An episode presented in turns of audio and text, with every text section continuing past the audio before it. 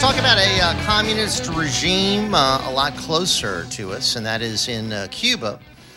And a gentleman has just uh, published a book about the Cuban Revolution, and uh, we want to uh, let everyone know all about it. It's got uh, rave reviews. The name of the book is Brothers from Time to Time. And uh, it's my pleasure to welcome uh, David Landau to the uh, Ringside Program. And uh, David, how are you? Good morning. Welcome. Great. Thanks. Nice to be with you. I love that ad of yours just before the show about a lot of Bolsheviks. That was really funny. Yes. Yes. Yes, indeed. Uh, so, uh, David, thanks for being with us. Congratulations on the book. Thank so uh, tell us a little bit about uh, Brothers from Time to Time.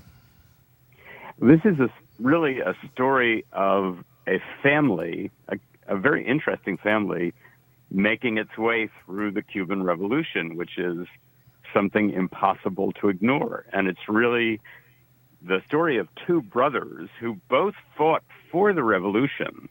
But then when the revolution succeeds, when Castro comes to power, the older brother sees this is something way worse than anything we've ever had here before. The younger brother is a fanatical communist, and so the two brothers really have a fight to the death. And mm. the book follows their history, and with it, the history of all of the Cuban institutions and events that, that the revolution subsumes. So it's it's kind of a neat way of seeing the revolution. Yeah. You know, a, a, a true story of a family's experiences in the Cuban Revolution sixty years ago. And uh, one reviewer was uh, talking about uh, how back when this uh, happened, many people were optimistic. Uh, I guess the New York Times and others had been uh, singing the praises of Fidel Castro, thinking, oh, well, he's going to be a great charismatic leader. Um, boy, didn't turn out that way, did it? The fact about the Cuban Revolution, I would say fact number one, is that it's the world's expert in propaganda. And this goes also hand in hand with socialism. Social, nothing sounds more beautiful than socialism, does it? We're going to have dignity and equality for everybody, and nobody will have to work, and all of your problems will be solved. Mm-hmm. This is this is socialism always sounds better than the workaday facts of our wonderful society, but we tell we tend to tell the truth about ourselves. Socialists live in a fantasy world, and the fantasy becomes very hurtful, rather quickly. Right. You know, uh, Bernie Sanders, maybe the leading socialist in our country today, has uh, praised uh, the Cath- uh, Castro regime. And so many others in Hollywood and the media, and uh, seem to really turn a blind eye to the, the carnage that has been left behind. I've had the pleasure of interviewing uh, many who have fled Cuba and have really told us uh, what the regime is all about. And it's amazing to me that we haven't in sixty years, uh, David, uh, been able to bring freedom to Cuba. It's actually not our job to bring freedom to Cuba. It's the job of the Cuban people to bring to bring freedom to Cuba. And I suppose the United States could certainly have been more helpful. And in the key periods of interaction between the U S and Cuba, the U S really kind of blew it in terms of understanding what this regime was about and providing the right kinds of, of Cubans with the, uh, with the help to overthrow it. In the early days, the United States was dedicated to working with people who would do exactly as the United States told them to do. They didn't want to work with the independent fighters, uh, the ones who were who really were interested in Cuba, and and that was a big problem. And so the the forces that might have overthrown Castro were actually betrayed by the United States, and this story is is told in detail in my book. Mm-hmm. Brothers from Time to Time uh, is a book, uh, a riveting account of a communist uh, revolution there in Cuba, and through the eyes of uh, two brothers who began on opposite sides of the political barricades. Uh, you've been covering uh, Cuba and Latin American matters now for three decades, and you know this kind of uh, ideology is uh, seen in other countries as well, correct? I mean, we've seen Nicaragua and uh, Venezuela moved toward the, the hard left uh, socialist communist regimes, haven't we?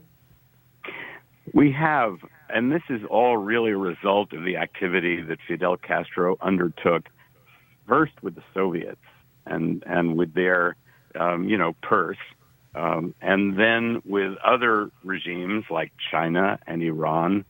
Uh, Castro uh, de- dedicated his, his life and his regime to spreading this stuff throughout the hemisphere. So now there's a there's a very serious presence of these regimes in other countries. And this is what the United States actually has a reason to oppose. If if Latin America goes socialist, the United States is in very big trouble. Indeed, if the United States goes socialist, the United States is in big trouble. And there is no greater defender yeah. of the Cuban regime today than candidate Joe Biden. He has said very clearly that the United States would find strength in Latin America by establishing an alliance with Cuba, which is actually, uh, you know, you got to hear it to believe it. And uh, th- right. this, this is clearly his policy. And, uh, of course, as vice president, he worked with uh, Barack Obama, I would assume, on, on Cuban policy, and, and they really uh, came became very close. Uh, I remember uh, Barack Obama going down to Cuba and uh, and pal- palling around with uh, Raul Castro. They did this throughout Latin America, Biden and Obama. Uh, one of the mm-hmm. countries that, that almost got subverted uh, was Guatemala. And that, that would have been a real mess for the United States. Mm-hmm. And that, that struggle is still going on. And Biden Biden as president would be a, would be a disaster. He would bring socialism to Latin America. There is no question about it. And, uh, of course, under this president, we've had a reversal of some of those policies toward Cuba, haven't we, David? People, free-thinking people in Latin America, I would say, really do love President Trump. And and there's a very good reason for it, because he because he stands against all of this stuff. And he's really a president identified with economy and economic development.